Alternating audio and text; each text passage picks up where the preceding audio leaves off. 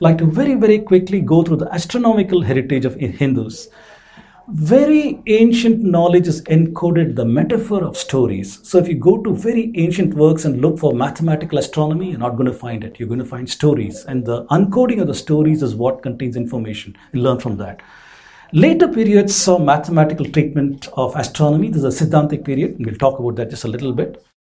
So we know that uh, there are star trails. If you look at the northern uh, hemisphere, look to the north skies, you have Dhruva over here. If you keep a camera open in the evening, you'll soon get these star trails that you see over here. And the earliest astronomy is encoded as stories in Vedic literature. We have a story that the Saptarishis encircle Dhruva.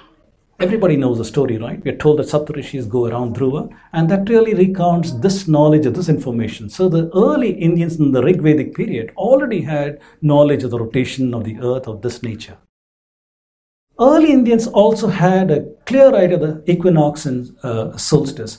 In your house, if you have an east facing window, you look at where the uh, extremal rays of the sun come at 8 o'clock in the morning and make a chalk mark over there, wherever the extremal ray is.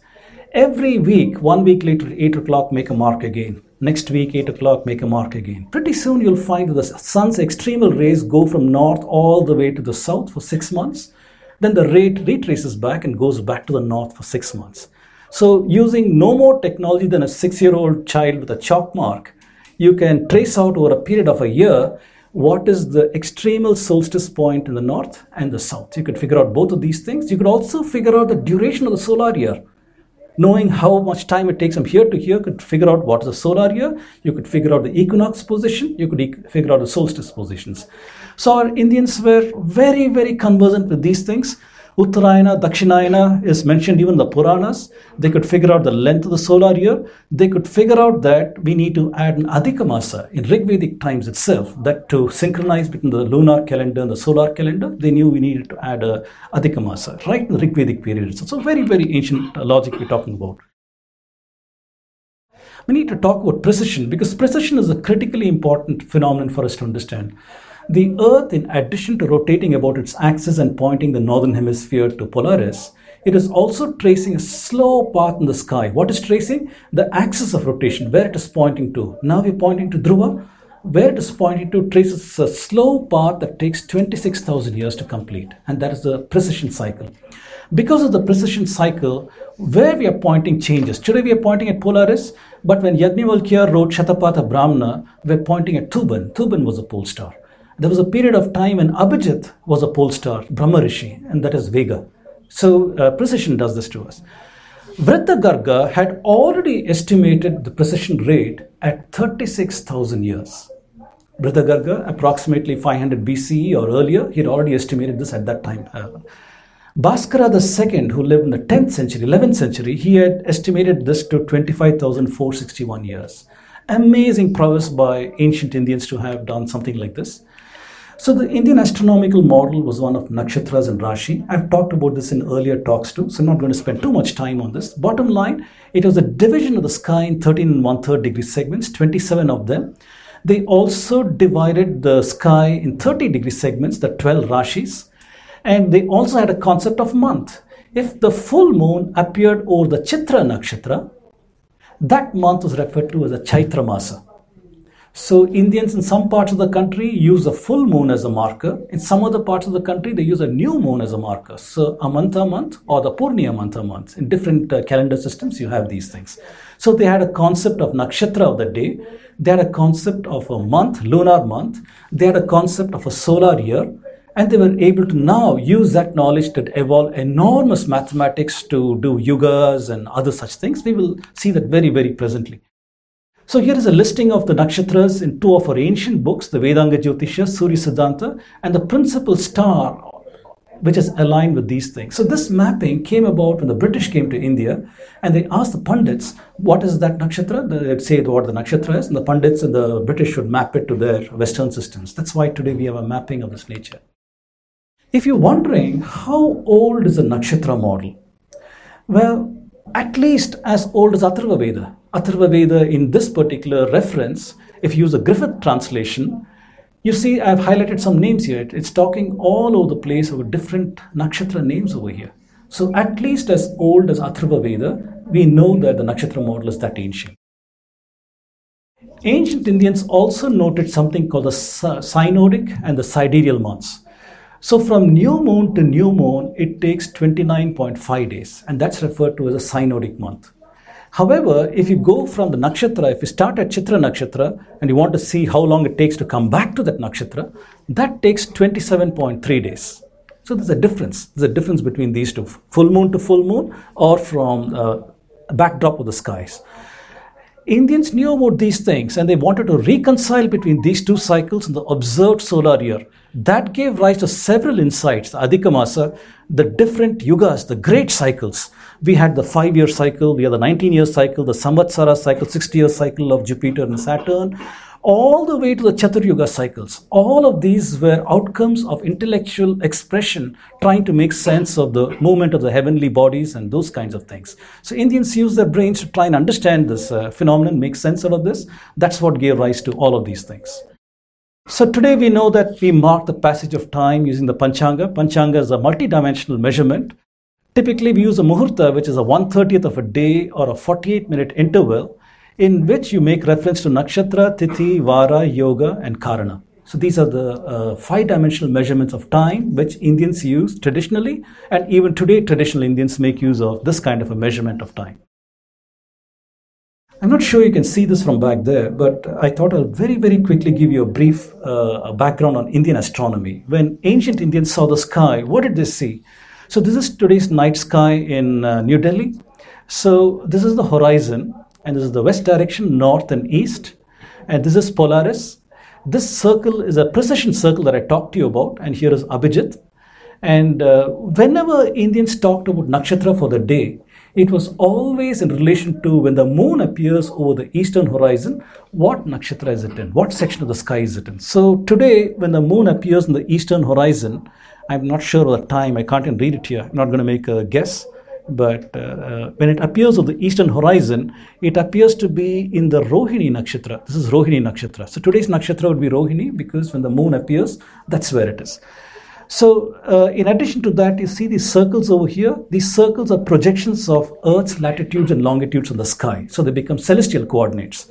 So, this is the celestial North Pole 90 degrees, 80, 70, 60, 50, 40, 30, 20, 10, and 0. So, 0 is the celestial equator on the day of the equinox, the sun would be exactly on the celestial equator. Okay, so the Uttarayana is six months of a northward course of the sun, so it goes up to 23.3 degrees north. Then the sun retraces, crosses the equinox, and goes minus 23.3 degrees to the south.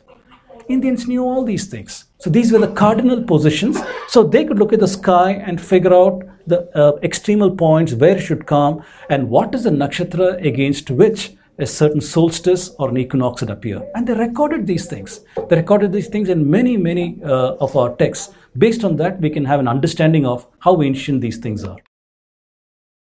One big example is the Vedanga Jyotisha.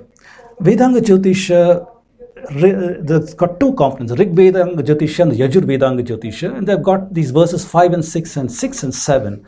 These verses say there was a winter solstice in the Dhanishta Nakshatra. So the colonial Indologists tried to make sense out of this winter solstice is a Dhanishta Nakshatra and they cranked back because of precession that's no longer a true statement. When winter solstice happens, we are not at Dhanishta Nakshatra. It happened in the past. So they cranked back in time and tried to figure out when did that happen. And various scholars gave various times, but the closest was Colebrooke and uh, Dikshit, who came to 1400 BCE. And it turns out that I simulated this in the calendar and uh, planetarium software Winter solstice happens here when the sun reaches 23 or uh, 24 degrees approximately over here to the south, and here is Dhanishta. So this clearly shows 1440 BCE would be the date for Vedanga Jyotisha. Why is that important? It's important because you can use this to debunk some of the things that Max Muller did. Max Muller had used a linguistic model and tried to say that um, the Chandas period is one, the Mantra period is one, the Sutra period is one. He crammed all these things from 1200 BCE to around uh, 200 BCE. And he said that the Jyotishas are the last Sutra period composed between 600, uh, not in 600, maybe 300 BC to 200 BCE. But then the Vedanga Jyotisha seems to have been written in 1440 BC. So this was a huge hit to him towards the end of his career when people criticized him saying, What about this? You're talking about a particular date for the Vedanga Jyotisha, but the astronomy inside says 1440 BCE. This led to certain things in predictable uh, ways. I'll talk about that a little later. Shatapatha Brahmana Yajnavalkya has got a statement that Kritika never swerves from the east. I'm not going to go into details of all of these things, why, why it was so, but you have a heliacal rising of the Kritika nakshatra, and uh, this would have happened on an equinox point. and this equinox point is a circle, and what you see is that this particular date works out to 2982 BCE. Again, an affirmation of the antiquity of a Brahmana period. Again, it goes back and hits against Max Muller's dating, who said that Brahmana period is 800 BC and so on. You have a pretty ancient uh, uh, data encoded inside Shatapatha Brahmana. We have an ancient epoch encoded in tables. I'm not going to read all of these things, but many of the Puranas, temple epigraphy, and books like Surya Siddhanta and others seem to be referring to an epoch that is pretty ancient. So this Le Gentil who came to India, he's a Frenchman who came to Pondicherry. He got some tables from the Brahmins and published it as tables of Trivellur. He sent it off to his friend Cassini in Italy to analyze that, and Cassini came back and said that it refers to an epoch is midnight of February 18th, 3102 BCE. So all of these things are referring to that particular epoch, and that turns out to be a rare conjunction of planets, sun, moon in the Revati nakshatra. And some people refer to this as the start of the Kali Yuga and also an attempt to do a, a dating for the Mahabharata. I know there are multiple opinions on this, but this is one of the uh, dates for that. So, uh, simulating this in the planetarium software, you say February 18, 3102, here is Revati Nakshatra. This is the ecliptic on which all the heavenly bodies go and you find Jupiter, you find uh, Venus, Moon, you find the Sun, you find Saturn, you find Mercury and Mars. All of them are clustered in the Revati Nakshatra. A very, very powerful affirmation that there's a Vedantic concept in an epoch of time in which they, the so, so-called Aryans shouldn't even be in India because they are supposed to come only in 1500 BCE. Very, very powerful uh, statement. I'd like to talk to you about Aditi, who's the mother of the gods. Aditi with Kashyapa gave rise to uh, Adityas, Rudras, Vasus, and they're supposed to be the Devas and the Daityas. Bhagavad Gita talks about the uh, six month course of Uttarayana, which is the path of the Devas, and then the path of the Daityas, which is Dakshinayana. And we get the impression that the mother should be equidistant from her sons, whether it is Devas or Daityas, she's got to be equidistant. So you get the feeling that there's something to do with an equinox and Aditi over here. If you're thinking that, you're right, because that's what happens. Now, for uh, Nakshatra Punarvashu, the deity is uh, Aditi. I'm not going to go into great details of why that is, but uh, Balagangadhar Tilak as well as Abhyankar called this out and said that the era of Aditi is 6000 BCE. It refers to the vernal equinox at Punarvashu Nakshatra. And you find that the vernal equinox position is over here, and the nakshatra at that time is uh, Punarvashu. If you simulate this in the planetarium software, it comes to 6000 BCE. So this is the era that Abhyankar and Balagangadhar Tilak referred to as the era of Aditi. There's one more interesting data point with Ashwinis. Ashwinis are there all over the place. We know about the story of Sun that he married Sanjana and uh, they had uh, twins, the Ashwinis, and Sanjana couldn't take the heat. So she decided to run away from the sun, as far away as she could get from the sun to be cool. If Sun was in the winter solstice, Sanjana is in the summer, summer solstice point. If uh, Sun was there, she's as far away from sun as possible. She did that because she wanted to go to the cooler region. She left her shadow Chaya and left. And you find that there are a lot of mentions of Ashwinis in the Rig Veda, a lot of verses over here. Our ancients did not just say these stories because they loved to say stories. They were encoding astronomical information in some of these stories. So, this particular episode, along with this information of Ashwinis, is interpreted by Tilak and Abhyankar as a heliacal rising of Ashwini Nakshatra. Because all over the Rig Veda, you find verses like Ashwinis appear at dawn for their share of sacrifice. Okay? Ashwinis appear at dawn for their share of sacrifice. Based upon that information, you see the heliacal rising of uh, Ashwini, winter solstice, because in the northern hemisphere, that's when it's cooler, because that's when Sanjana has fled from the sun and so on. And this turns out to be 7200 BCE, very, very early time frame in the Rig Vedic period. And there are a whole lot of ancient observations. I'm not going to read these things. Uh, P.V. Vartak has got about the seasons, the Rig Veda, and various other texts, Puranas, and so on. A whole lot of dates over there. So, what I've done so far is trying to emphasize to you that many of our ancient texts are encoding early information as stories. So these stories are there in the Rig Vedas and the Brahmanas and other places. If you do not know the key to unlocking that wisdom, it's a silly mythological story for you, which makes no sense. But if you knew what the significance was, you suddenly see they're encoding dates, they're encoding information, and so on. I refer you to a talk of mine, TED Talk, where I talk about uh, uh, some, some of these things, how information is encoded in stories. So Siddhantic astronomy is a particular phase when Indian astronomy went from encoding stories as metaphors and so on into using mathematics, using mathematics to understand the course of the heavenly bodies and so on. We know that there were many early Siddhantic works that are lost.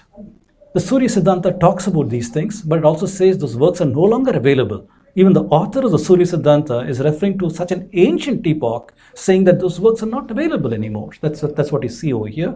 So the texts are lost, but the citations remain.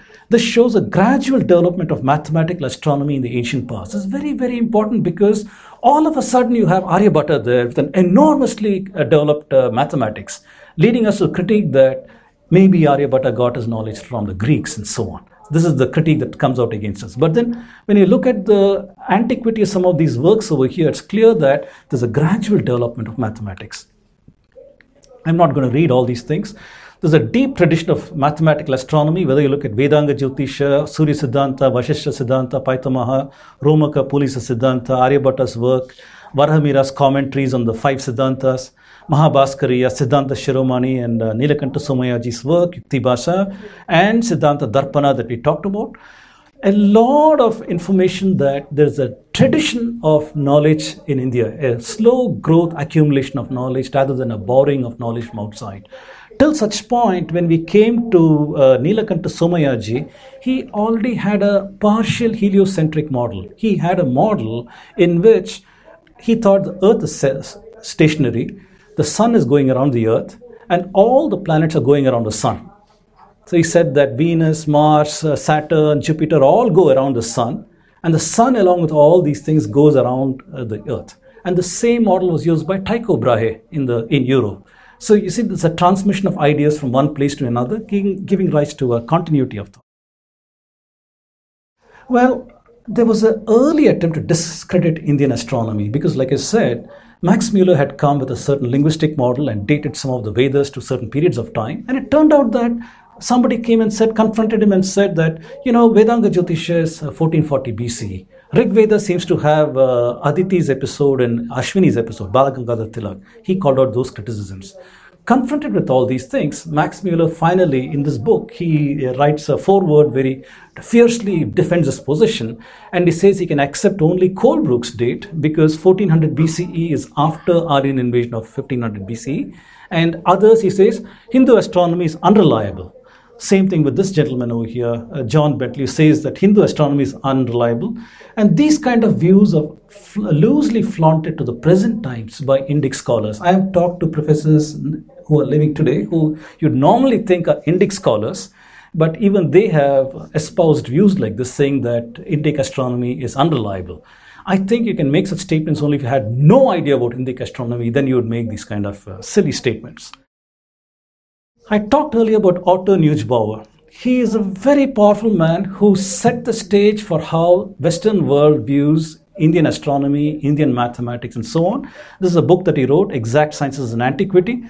So his claims were the length of longest to shortest day is 3 is to 2 in both Hindu and Babylonian astronomy. Starts on page number 162. He makes a claim. So he starts seeing parallels in Babylonia as well as in uh, Indian astronomy.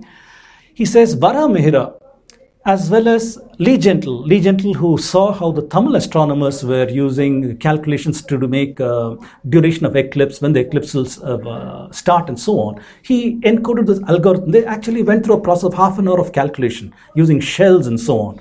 So he made a note of all their calculations and sent it off. And based upon that, he's saying they use something called linear function to compute the moon's motion. That's what the Tamil astronomers are doing. After half an hour of calculation, they said the eclipse will start at this time, eclipse will get over at this time. This is the duration of the eclipse. All that, he said, is exactly the same as what was done in Babylon. In page number 165, he makes this claim, something called a zigzag linear function. The terminology as well as the zodiac name, he says, matches Babylonia. Varahamihira, he says, incorrectly copied constants of planets from Babylon. And he concludes that Indians copied astronomy from Greeks and Babylonians.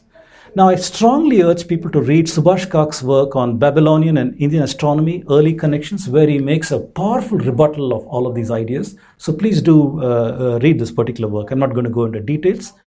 His student was Pingree. So Pingree was Otto Neugebauer's student, and he mistranslated a Nepali copy of this Yavaneshwara's uh, Yavana Jataka, and he continued claims of his teacher in Indian astronomy that we incorrectly borrowed from the Greeks and Babylonians the ratio of 3 is to 2, use of linear functions, use of water clock, concept of tithi, use of two intercalary months, uh, uh, five, five, that is every five years it uh, synchronizes, concept of five year yoga, once again, refer you to Subhash Kak, who does a concise rebuttal of these things. Also, K.S. Shukla. Shukla has uh, uh, also uh, basically uh, debunked some of these works that uh, he did as well as Mak, Bill Mak. He's also recently has come out with works that uh, says Pingree fabricated findings, misread and conjectured to arrive at conclusions. Very, very strong statements from both Bill Mak as well as Shukla that uh, Pingree had made incorrect understandings of uh, uh, Yavana Jataka and the translations of those things. Anyway, these are the received wisdom that we have today. Nobody questions Pingree and nobody questions uh, Otto Neugebauer. So whenever you see works that claim that Indians got knowledge from the Greeks or the Babylonians, you should understand that they are using Neugebauer's works as well as uh, Pingree's works. This lady is the student of Pingree, so it's a three-generation parampara now. So she's a, a, a Kim Plofker. So she critiques Subhash Kak's astronomical code of Rig Veda she subscribes to the Aryan invasion theory, this book on mathematics in India. In page 6 to 8, she says that uh, she's leaning towards the Aryan invasion theory. If you subscribe to Aryan invasion theory, you have some constraints put on your thinking. You cannot go outside those constraints. Those constraints will require you to assume knowledge came into India from outside. So once she does that, she also appears to be open to the Babylonian transmission issue, whether it came from India or Babylon. She appears to be open to that. She discards the idea that Kerala school influenced Europe. In these pages, she says that there's no influence of Kerala on uh, Europe, European mathematics. Again, that's based upon certain assumptions that wish and other such things. On the whole, she's got a refreshing book, but it's got a strong Euro, uh, Eurocentric subtext, and you need to be careful reading that. She reconstructs Parameshwara's expansion of the sine function and shows because of the factor of 4 instead of 6, she says it was a crude approximation rather than understanding Taylor's series. Taylor's series is a mathematical entity where you take a nonlinear function, you can expand it as an infinite series. This is the basis of all of our today's technological works. It's the basis of that. Once you have a linear function, then you can start doing predictions and things like that. And it appears that Indian mathematicians from the Kerala School of Math had up to three terms of the Taylor series. Taylor series is the later term that came, but then up to three terms. Because a factor 4 was used instead of 6, she says it was not based on understanding but by a crude approximation, and she shows how that approximation was got. In other words, she's working just like Pingree and just like Otto Neugebauer to show that Indians got knowledge from Babylonians and Greeks. So they had to labor very hard to go against the flow because there's overwhelming evidence from this side that says that Indian knowledge went to Babylonians and the Greeks. So that is what it. Conclusions Initially, astronomical knowledge is encoded as stories. Later, Siddhantic astronomy saw a strong development of mathematics. We have a long trajectory of knowledge from earliest works of Patani Samanta. Mathematics, partial heliocentric model was the heights of accomplishment. Astronomy learning was greatly impeded by Muslim invasions once Ujjain was destroyed and so on and so forth. Many of the knowledge systems are gone. Eurocentric attacks on Indian math and astronomy from colonial to present times are dictated by deference to the Aryan invasion theory model. So if you debunk the Aryan invasion theory model, all these constraints fall. None of these assumptions are true anymore. The field is open to fresh interpretation and uh, other things.